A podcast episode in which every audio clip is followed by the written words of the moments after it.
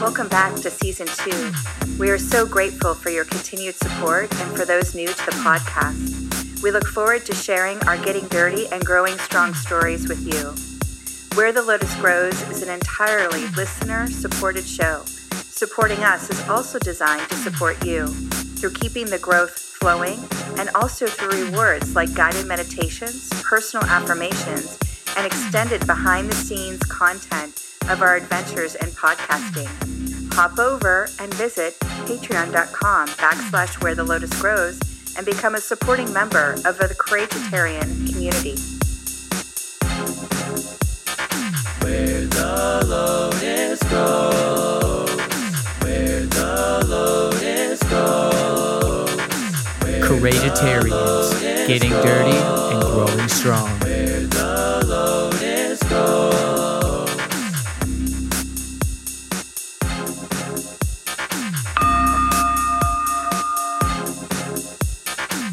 Hi, Courageitarians. Welcome back. Today, Tanya and I are going to talk about aging and the medicine and what kind of matters in the end of life as we're aging. Ooh, and it's happening. It's happening to us, isn't it, Kim? I think I'm in denial of it. Yeah. You know, I think the first time aging actually really hit me was when we were both doing our internship at Howard County General Hospital. I expected going in that everyone was going to be much older than me. And, you know, as we were doing our rounds, it, people were my age or slightly younger. And mm-hmm. that was the mm-hmm. majority of the people that we saw. And yeah, so nurses like, and doctors. right. So I was like, hello, these patients are my age, like big wake up call for me. Mm-hmm. Yeah, I see that too. I see that often. Um, I can say that getting older um, and and making it midway, which is where I feel we are, right? We're, we're in the middle. um, it's really it's really humbling in a lot of ways, and also I do feel a great sense of relief when I look at younger folks and see some of the things that, you know, they're worried about or that they have that, not that we don't have plenty of things to be worried about in our society and in, in the world. But I'm saying like self-esteem wise and that kind of thing, so much of that that I had in my teens and 20s is gone. As far as, you know, anxiety or or being not I'm not saying that it's completely gone, but you know, really giving a shit about what other people think about you uh, does, at least for me, tend to fade a little as we've gotten older, or at least it's in more perspective of what really matters. The idea that, you know, like the the five five minute rule, if it's not going to matter in five years, why give it five minutes of your attention? Right, right. And, and just the fact that um, having lived longer, you really do get to experience what really matters more. You know, and what's really important, what is going to matter in five years because you've experienced more increments of five years. It, I feel, do you feel that? That it's easier to kind of let some things go? Yeah, you know, at 45, I remember sitting at the um, garden at MUIH uh, journaling about what it was like to be uh, you know, halfway to 90 and things that I had oh. learned. And it, and it, was really, you know, a nice, I think my, I had a big gap between when we finished and my uh, plane taking off. And I, I took that time, it was on my birthday to kind of sit there and meditate with that. And it was really a cathartic practice for me to, you know, see how far I had come and mm-hmm. i think i think the older you get like at the age that we're at now you're you're more comfortable in your skin because you've really learned about who you are and what matters uh, you know then being diagnosed with cancer um, you know like a whole bunch of it was like a huge dump right of sure. things that i don't have to worry about i've always thought even since a young age that i was going to live to 100 vibrantly um, but going through cancer treatment you know i have told nick uh, you know, I feel like I've aged 20 years. And you yeah. know, we got to we got to laugh laughing about um, you would probably remember the ref- reference Ethel and somebody. Uh, he started kind of doing a sitcom between us because Like I, you Lucy know, we were and Ethel? maybe Like I love I- Lucy? Lucy and Ethel. Okay. no, oh no, maybe it was. um I don't think it was. It was a husband wife. Oh, uh, okay. Reference, but a- anyways, that doesn't really matter. But uh, we were trying to do something on our cell phones, and you know, I was like, "Well, I'll read the directions. You try to do it on your phone, and then we'll reverse." Well, he couldn't figure that out, so I ended up doing both of them, and we just got to laughing. And I said, "You know, somewhere in this cancer treatment, we've become our parents." Like, what is happening? Oh. Like, just our language and like trying to support each other and. I think my eyesight might have gotten Mhm. worse through cancer treatment. And, you know, so I'm having a hard time seeing, reading little print without my glasses. And he needs a flashlight to see, you know. So I'm just like, what is happening, you know? But um, yeah, you know, I think you think you just learn to embrace it. And I like the saying, um, you know, I age gracefully like a bottle of wine. And I'm not going to try to cover up any of this parts about aging. I've never been about that. I've never I never doctor pictures or anything that I use out in public because um you know it is what it is and you know I've been embracing being a flat chested woman in her 50s. It's you know it's not something that you see all the time and um when you're flat I mean being small chested my my belly uh, always looked bigger than what it was but now being flat chested and having put on some weight through treatment, you know, it definitely accentuates that. And I'm just trying to embrace it. Like I woke up yesterday, I told my acupuncturist, and I was just rubbing my belly, saying how much I love my body, and you know, trying to really love myself at 50. And that's okay. I don't Mhm. have to look like stuff in magazines. Yeah, so that's another thing that I wanted to kind of bring up just briefly in this episode because uh, only briefly because we know that it's true um, and we all live with it. But the idea, I sent you a text message um, from, I think it was earlier last month when we had talked about maybe possibly talking about aging. And it was this beautiful picture of Nicole Kidman on the cover of Vanity Fair. However, Nicole Kidman is 54 years old and she looks fantastic for 54. But the photo was so doctored that it looked like a 25 year old Nicole Kidman on the cover. And it's really frustrating because it's like no one looks like this at 54. Why would you put this out there to, to, um, do you know what I mean? Like it, it was just Yeah. really kind of frustrating. Um, sorry, Nicole, if you're listening. I'm sure uh, you know it's a beautiful picture, but just the fact that, um, like you said, not using filter. I never say never. There may be a day that I need something touched up in a photo, but I do play with those filters on my phone, and I'm just like, this is bizarre. Like I wouldn't use them as like a communication thing. Like I see a lot of people like use lighting is one thing, but to to filter and mask something, it's just so odd. And I do think it's a little dangerous. Why are we so afraid? it is because I see younger people, even even middle aged women um, who haven't come to peace yet with loving themselves, uh, struggle with trying to, you know, make themselves look like this image that just is never obtainable for anyone. Sure. Um, you know, I mean, and, and I- really you know- talking about that. yeah, like I use my fair share of creams and lotions and tricks to look better. Like I feel like, you know, we all do. Um, but there is a level of, you know, what you present. And obviously, you know, you and I have had photo shoots together. You you get the good lighting, you get the the good photographer, the, you know, nice the best angle, all of those things. Um, but there is a level that it's and and it's teetering right on that edge of of acceptance and clinging to something that's just not possible. And you're absolutely right. I think we have to embrace and love all of it as it comes. Yeah, I mean, you know, I, I'm in a little different scenario, but I know that there's Mhm. millions of women out there like me. And Nick and I had this conversation yesterday because, um, you know, I'm still having to treat my skin quite a bit and I need some help.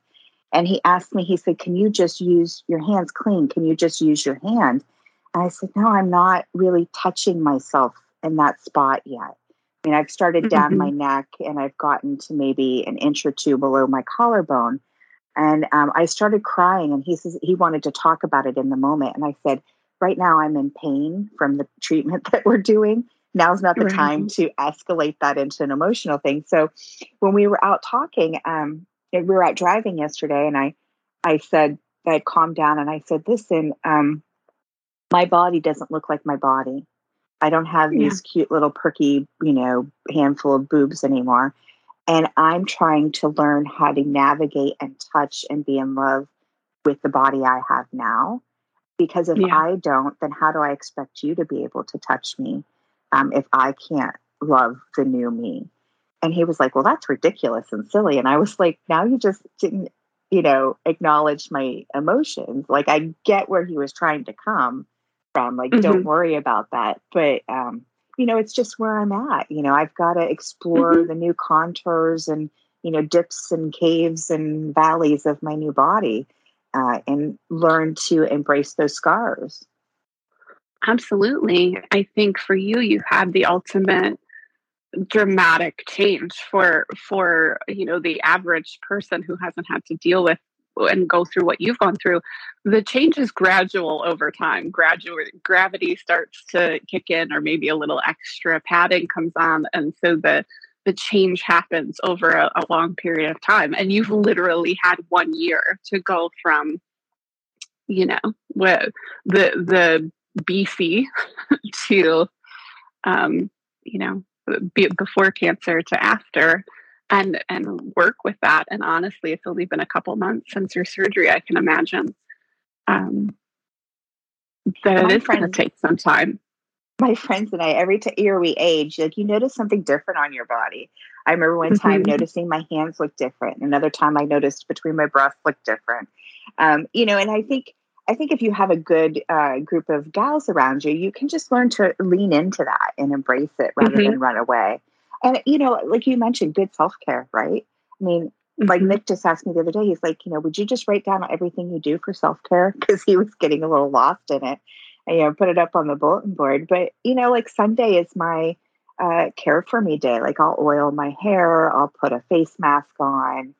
Um, I'm going to give myself a self massage. I oil my ears.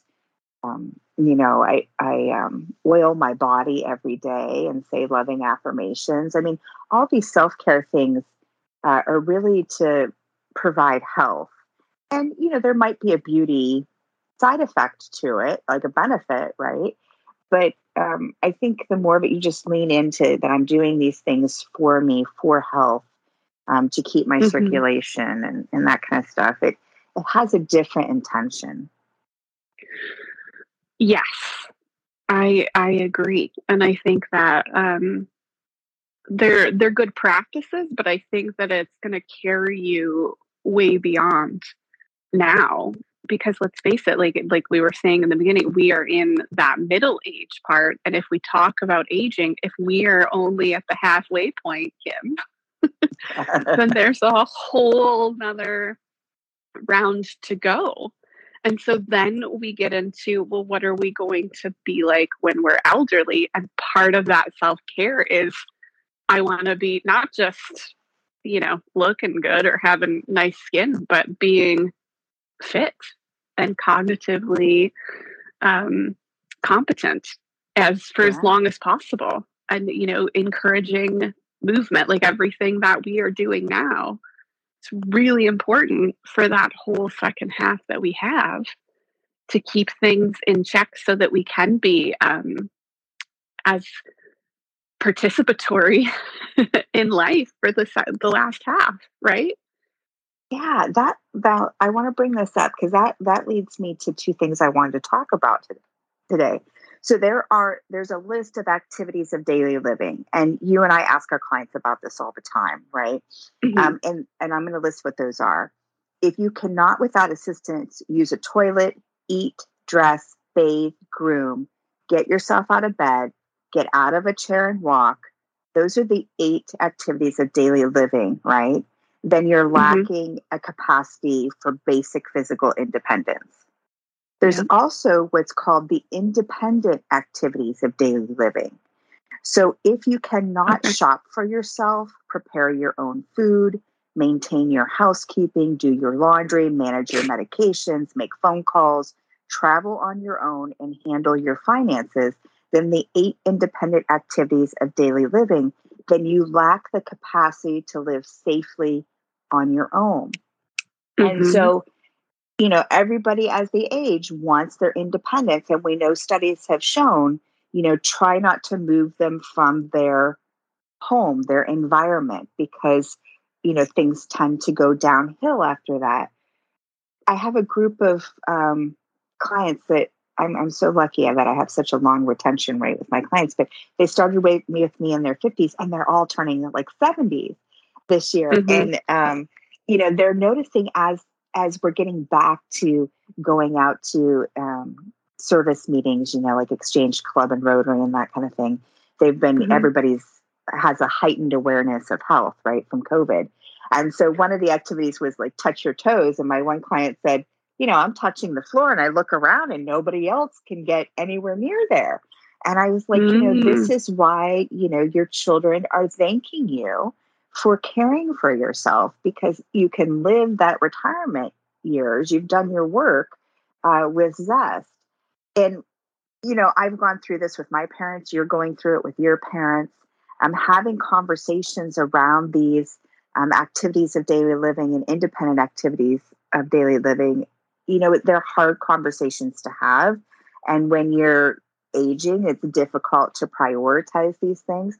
Heck, you know, I have this year found myself not being able to do some of these things on my own.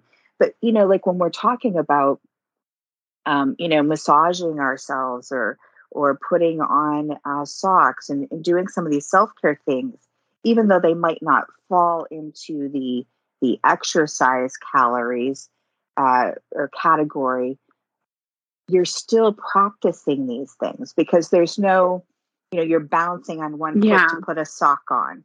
You might put a leg up on a Mhm. chair to massage. So then you're again, you're you're changing that balance component. Um, there's no doctor for tipsy, right? And if you're tipsy and going to fall, what's going to happen to you? You're going to end up in a Mhm. nursing home or assisted No, living. Right. That's a lot. Well, you know, I caretake for my dad. He has all of the independent um or sorry, all of the the um activities for daily living. You know, he can dress himself and shower and do all of those things. But all of the independence things, that's why he's under my care. He's unable to do all of the other things. I mean, he can make himself a sandwich and he can sweep the floor, but he has physical conditions that prevent him from doing things. And then the memory loss for him because he has a brain injury and, and short term memory loss. The memory loss for him, he can't make a phone call. He can't, you know, on his own behalf, he can't talk to the doctors because he doesn't remember why. um, you know, taking care of his finances, taking care of his um, you know any any sort of bookkeeping i mean even he does a lot of word puzzles like word searches because even something like reading a book can get frustrating for him because after you know so much time he he struggles to remember what's happened before so you know I, I got him a book for christmas that he really enjoys but i noticed that the bookmark is all over the place and uh, whenever whenever I uh, help him with things at night. So just in remembering to do like medications or fill his CPAP or you know it's got to be with special water, different things that you know you have to do. Um, there's a lot of steps to maintaining that, and so it's really made me appreciate how much uh, memory and cognitive function are there. And then since the pandemic, we were doing uh, an exercise class just weekly, just once a week. He would go and do his exercise class and get a massage once a month. And when the since the pandemic, we haven't been doing that, and now I'm actively looking to go start that up again. Um, but I've seen a decline in him over two years of not having that physically. even though we try to do stuff at home, it's just not the same. So it's interesting. It's been like a real time experiment and seeing how much he improved under my care and then seeing just a little shift and decline with two years of you know because i can't do what the uh, the the people at the gym are doing i don't have the equipment i don't have the the special knowledge that they i mean i have a lot of knowledge but not uh, what they were doing for him and then i don't have time in my day to to take care of myself half the time let alone to you know give him an hour massage once a month so sure, sure, yeah. yeah that's absolutely. A, that's just a a perk. So it's been interesting to see that happen and then see the little ways in which we can we can start to improve again and bring things back. It really makes a difference. You know, I, I tried to have this conversation with uh, my family, with my mom, is that mm-hmm. caring for an elder person is more than making sure that they have a place to live and food you know mm-hmm. you still need to ensure that proper hygiene's happening you still need to get them out to experience things to see different things to keep them alert um, you know it's a full-time job uh, making sure that they have a well quality alert life which leads me to my my next thing that i'm wondering and, and would like to discuss what do you think about um, how in the West we view the elderly versus perhaps how in the East they they view an elderly person. Oh wow! From what I know, I, I remember um, in my undergrad, you know, discussing life de- life stages and development and the difference between um, Eastern culture and Western culture is that we do oftentimes um, not hide it, but we, you know, there we have definitely have more elder care facilities and more homes to put people in.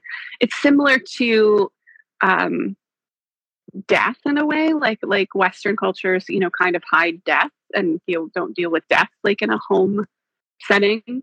Eastern cultures, from what I understand, are much more like they take in the older folks. It's just part of the thing that the elderly parents live in the household with the whole family and even when they pass like that sort of practice happens at home funerals happen at home there the whole life cycle is witnessed a little bit more in the home than western culture i believe that we have kind of farmed it out a little bit so our elderly are sent off to be in a home and don't get me wrong having been a caretaker for the last 5 years i can see where there's a time and a place for a facility. You know, my father in law um, had Alzheimer's very bad and he was nonverbal.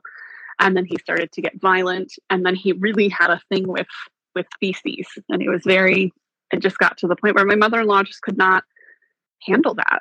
And his children and my um, husband and his brother well, there wasn't really anything that we could do either. You know, he was starting to wander, it was getting dangerous. So there's certainly a time and a place for elder care facilities.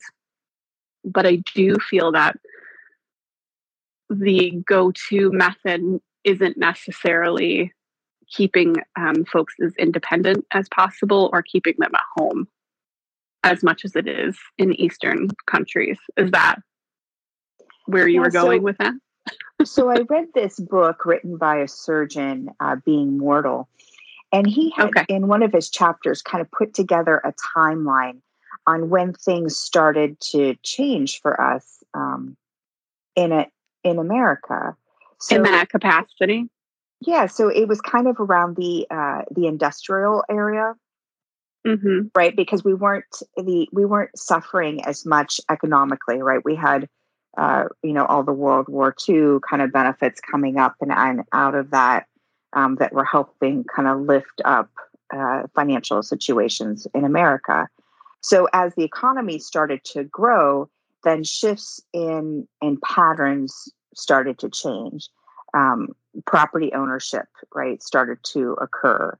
Um, children started moving away from their, you know, families' homeland to kind of build their their own um, I don't know family unit and destiny somewhere else. Um, and Right. then you know parents were living longer too, and so they found that they Mhm. could uh, you know then probably sell their land. Um, there were rising incomes, pension systems, right, that enabled people to have and accumulate savings and property, um, which gave them more economic control. And if we think about this, uh, you know, so then I guess retirement started to happen, right? Because before the Right. 1900s, uh, you know, people died before they were 60. In the 1930s, we started to see improvements in nutrition and sanitation and medical care and and so on. And, and family systems, you know, they also started to uh, fall because bef- in the 1800s, I think the average family was seven people. Um, and then in, in the 1900s, we saw it to come to three people, you know, and now we're seeing it fall even a bit more. And women were living longer past menopause because they Mhm. weren't going through that, uh, you know, having multiple pregnancies, one right after the other, takes a wear and tear on the female body as well. Um, So, you know, you started to see things change. But you know when we look at the the early 20th century of america 60% of those over 65 reside with a child by the 1960s that proportion had dropped to 25% and then by 1975 we saw 10% over the age of 80 live with their children um, and so that started to to change we're even starting to see Sure. um, in Asia where they had this idea of an elderly parent um, being left at home was traditionally regarded as shameful. Now that we're Mm. starting to see a radical shift where even in China, Japan, Korea, uh, national statistics are starting to show the percentage of elderly living alone is rising rapidly. And so Hmm. what ha- what happens? We we thought this assisted living model would work, uh, and they even the woman who created it even showed that there was a profit to it. But when she Mhm. took her company, um, you know, public, the the board members just chopped it to make a profit margin, and now it's just Right. a, a more expensive glorified nursing home. But all the things that made it wonderful uh, and rewarding for the elderly and their health uh, completely isn't there anymore, which is really Right. sad. It is. I mean, it makes sense. So what you're saying is, you know, just the throughout history, the fact that we did that the lifespan was was elongating, and that we had certain things like retirement, Social Security. There was a period of um, independence that occurred that was probably appreciated by as people aged to have that independence, but then and and you know people moving throughout the country that kind of thing living further apart but then also that return to once they're they're no longer independent the return wasn't to a family home the return was then you know to, to facilities instead and then the difference between assisted living and a nursing facility you know where you have a place where they help you and they just take you to go get your groceries but you're still living independently versus a nursing home where you're maybe sharing a room with a roommate situation. Um, Yeah, and they're, yeah, they're you're right. institutions, just like a prison, Mhm. right? We tend to take Mhm. our our health care, our elderly care, our school, our prisons, and put them all in the same institutional mindset. Why are we doing Well, that? because we know it doesn't because of profit. Because of profit. It's all I, I don't mean to shit on capitalism, but sometimes it's it's not the greatest when you think about a great idea in our society often gets exploited for profit. So the idea that there would be a facility for folks to go to as they age, great idea. Um, but then eh, look at the, the healthcare system, Kim. like the, we, everyone needs healthcare, everyone needs help. But so much of the our issues in our country, the reason why um, insulin here is 300 times more expensive than it is anywhere else in the world, is is the for-profit model. so the same thing with prisons. Like the only reason why prisons are so much fuller, we have the, the greatest uh, population of prisoners, again, the highest number in the in the world, is because it's a for-profit model. And if it wasn't a for-profit model, then it wouldn't we wouldn't have so many people incarcerated. You know, look, if, if look, I'm not against capitalism. I think that people can make a profit. I think yes, but, but we no, I, need to, I we agree. need to mark stuff up 300, 400%, right? Yeah. And we there also to be a conscience. we also don't need to have that high of a markup, but still be number 11 on healthcare, right? We're behind. We also know that you mentioned prisons. We also know we have these full prisons, but yet Mhm. our crime still hasn't reduced. Compare if we compare ourselves to other countries similar to ourselves, these things have to be tweaked. They they have to be um, adjusted. You know, I, I've noticed um, in some of my soap notes when I'm reading them from doctors, uh, one particular department always puts in offered emotional support, and I'm thinking, what emotional support did they offer me? They gave me common human Mhm. decency. Is that now considered emotional support because we can charge for it?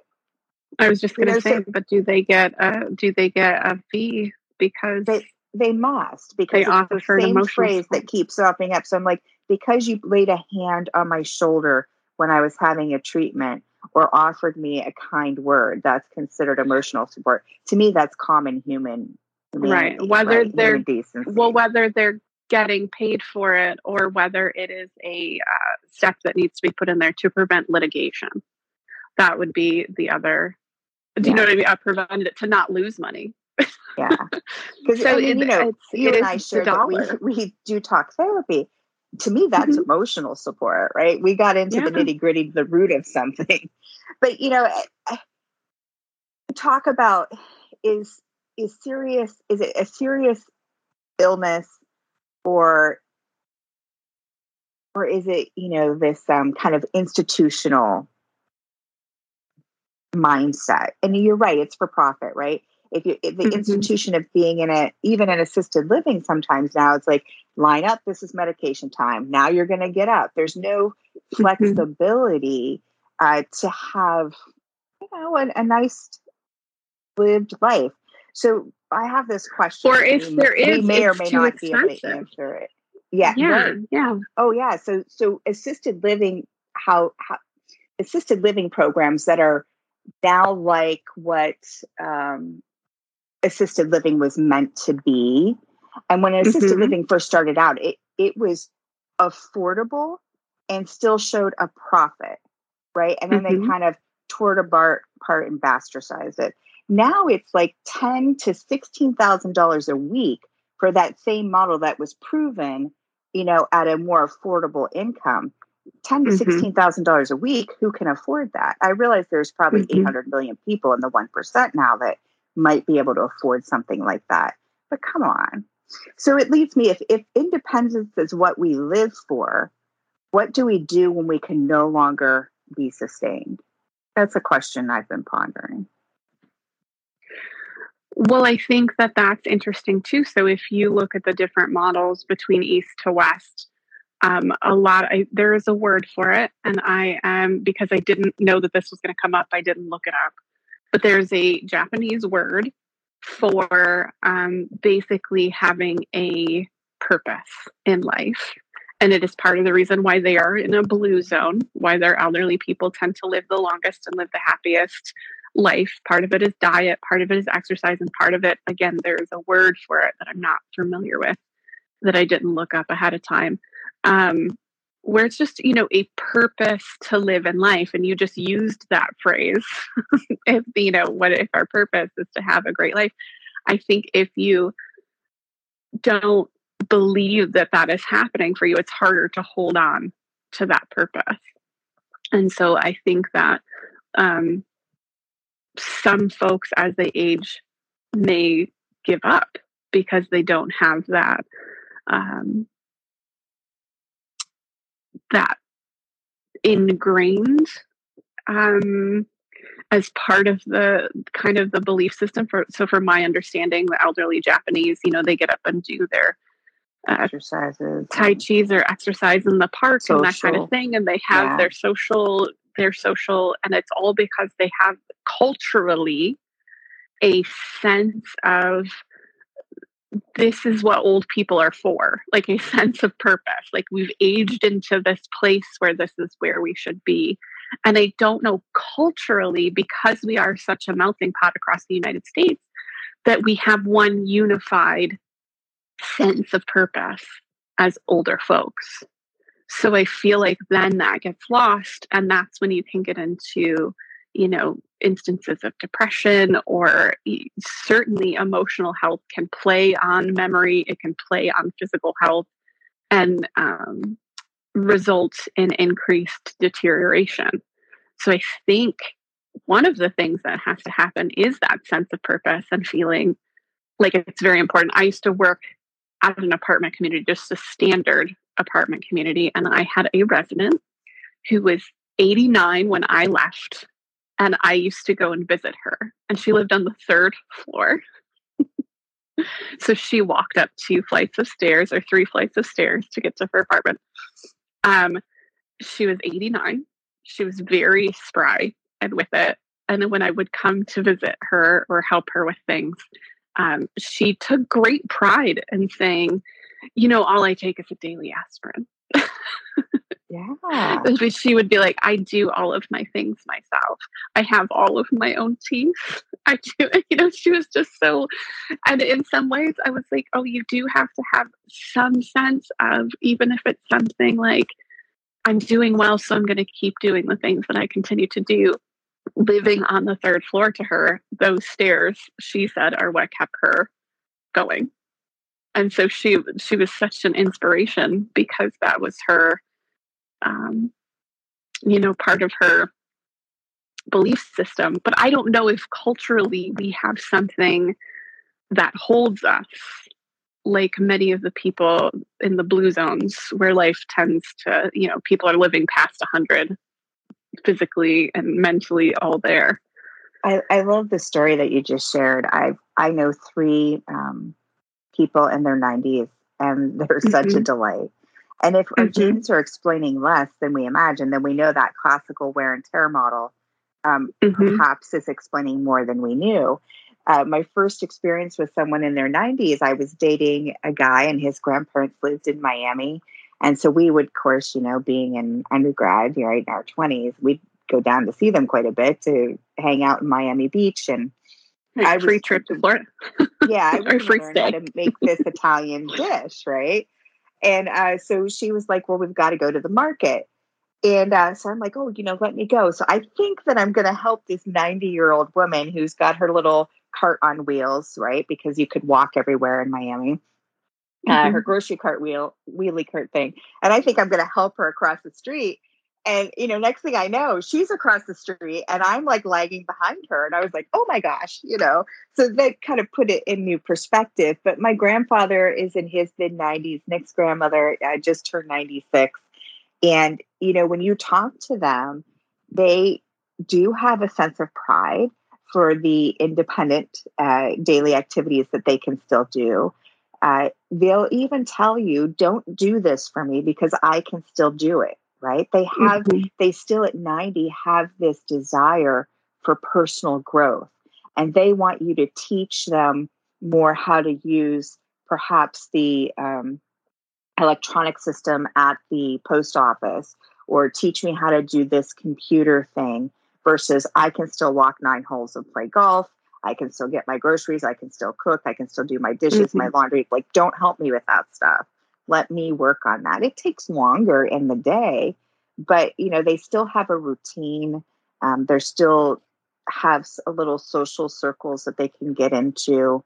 Um, I think the pandemic for both of them has brought up more fear because that isolation component that was gone um, Mhm. really has left them with fear. And I, I can see, at least with my grandfather, a, a decline has started to happen. Yeah, I could see that too. I this brings up you you telling me their story.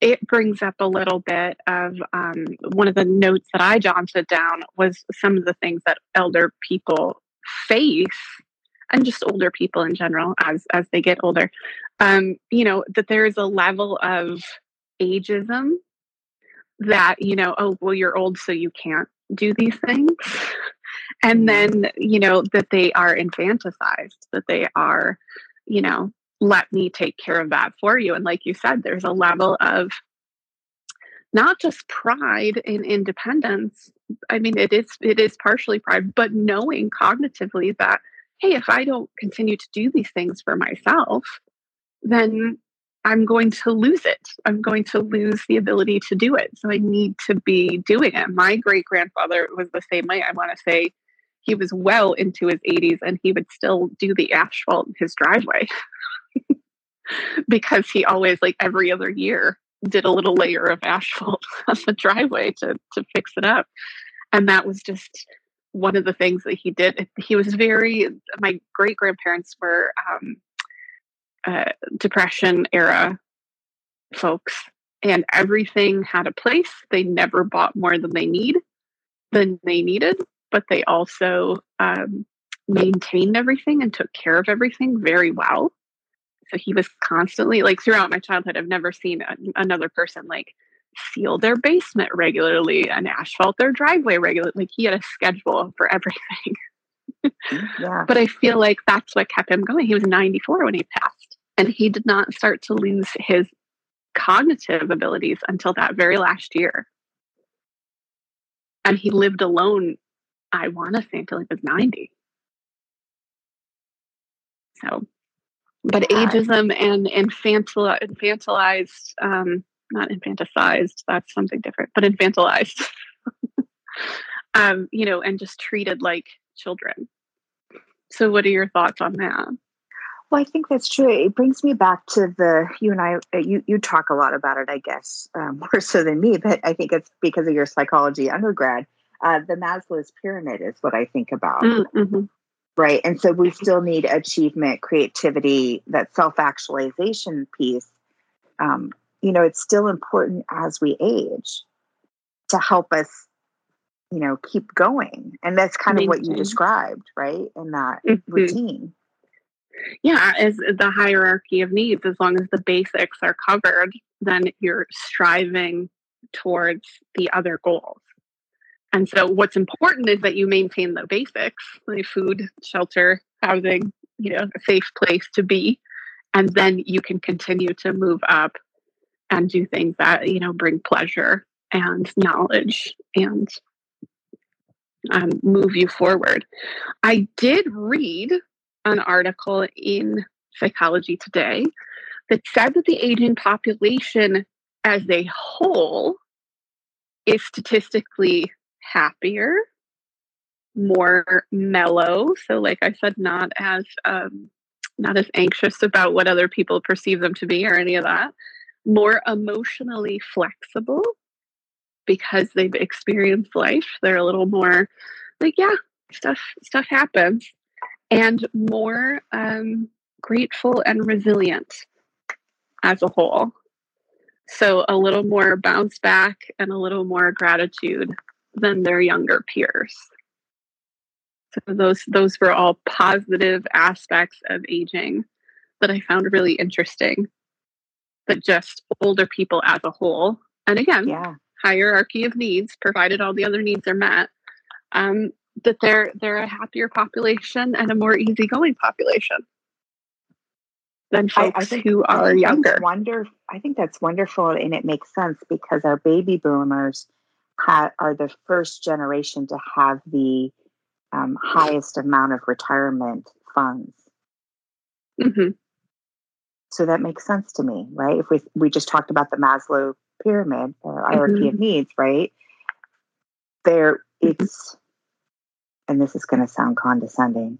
Maybe I shouldn't say it, but but they the, those retirement funds are able to have their hierarchy of needs. They're not stressed Yes. about that. So we Yeah. know if we we look at when we look at the happiness project, when that's happening, it's much easier to be happy and creative and all those other things.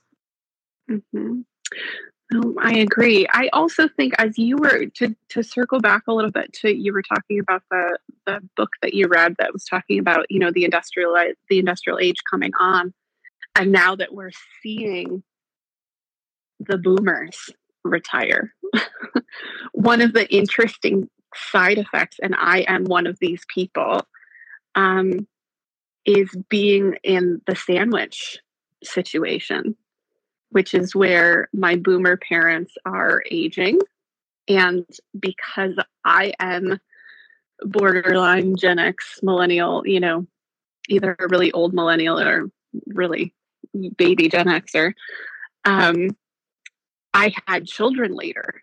So I chose not to have children until I was in my late 30s. So, or 30s and late 30s. So my my situation is I have a 3-year-old and I have a, a parent at home that I take care of both of them. Um, so then you're circling back to that um, that kind of model where the parent lives at home. Do you Right, know what we're I mean? Where to the s- We're starting to see multi generational homes again. multi generational homes again because people were are having children later, and then also having to deal with their aging parents. we're So also it's seeing just kind of an an eco- interesting. Yeah, we're also seeing this from an economic standpoint too. I mean, Nick and I have, since you know he's in the construction industry, we're always looking at architecture and what way architectural trends are going. And we've been predicting for quite some time that we're gonna we're going back to multi generational homes. We're going back to Mhm. courtyards. Um, it's just kind of interesting the needs and and there are pros and cons to that too, right? Um, Yeah. you know, it's sometimes nice to have an older person in the household for the wisdom, um, for you know, helping out with some of the uh, household chores and and um, Mhm. entertaining the And- little ones. and I think it's good. Yeah. And I was just going to say, I think it's good for them as older folks when we talked about being isolated if they're in a home situation.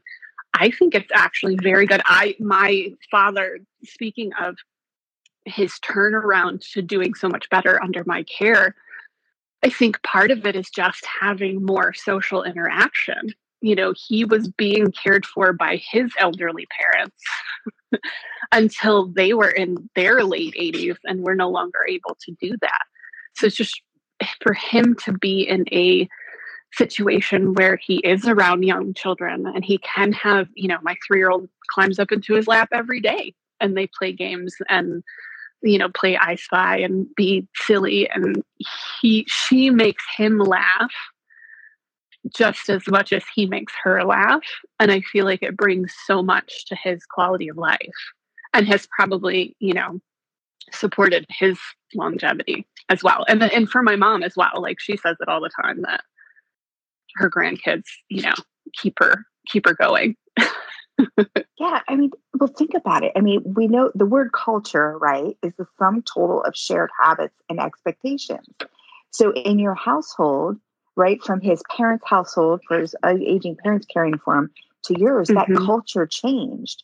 So, instead of dying of like boredom and loneliness and helplessness, right, they Mhm. now there's vibrancy from that little three year old you know there's Mhm. imagination. There's you know something different every day. Uh, there's better food. There's outings. There's you know the culture. There's those some of the total shared habits and expectations took a big turn for him. And you're seeing it by proof and his increase in health and wellness no absolutely it's just exhausting for us sandwiched in the middle yeah it's it's a huge emotional load right It is. It is. And it's a it's a full-time job, you know. It's it's a it's a struggle as well because you know, you and I have have spoke before about I feel very fortunate to be in the position to be a full-time caregiver and to be able to be present and you know homeschool my kids through this pandemic and to be able to um, take that time but additionally it, two income households are really needed to survive. And so the opportunity to um, or the the there are some struggles, I guess, to the uh, single income in this you know situation of staying home and being the caretaker and this is a whole nother episode kim is the caregivers just don't get there's no financial support for the emotional mental and physical load of being a caretaker we really don't value that in our society and i could I love how you say that I word could value. say- Yes. I could say it's because it's predominantly done by women, but I won't say that. I'll save that for a different episode. Yeah. But the caregiving also- isn't valued. absolutely correct and we also know that that we need to place value on it because by not placing value on it it would immediately cripple our healthcare system should females Mhm. stop doing the majority care role role being the majority caregiver role in the Mhm. elderly yeah Yeah. Yeah and you're right it is a whole nother episode which we've talked about um discussing about you know here's what i want to sum up from our conversation today i think we're Sure. confusing care with treatment and care and treatment are two different things Mm, I like that. that's what it boils down to for me hmm Yeah, yeah, because you're not treating necessarily treating aging. You're you're just caring for aging. Aging is a natural occurrence. So I like that. well courageitarians we look forward to talking to you again send us your thoughts Absolutely. on aging Yep. All things where the lotus grows. Hit us up there. See you next time. Show notes and resources grow on our website, wherethelotusgrows.com. If you're wanting to engage with the topics we present in a deeper way, it's a great place to go for a more immersive experience and links to pertinent show information. You can also connect with us on Facebook, Twitter, Instagram, or subscribe on our website to get our weekly blog, personalized weekly mantra, and links to listen to the show. We're so grateful for all the reviews, recommendations, membership support, and suggestions that you provide us. As always, our member platform is at patreon.com backslash where the lotus grows. This is where you can go to donate to the show to help keep us going and get a few rewards for your support. Thank you, Courageitarians. We love having you as our Sangha. Until next week. Remember, though we are professionals in our field, the topics discussed and or advice given is general information and not intended as treatment or diagnosis. Please seek the guidance of a medical, integrative health, bodywork, or yoga therapy professional for full evaluation.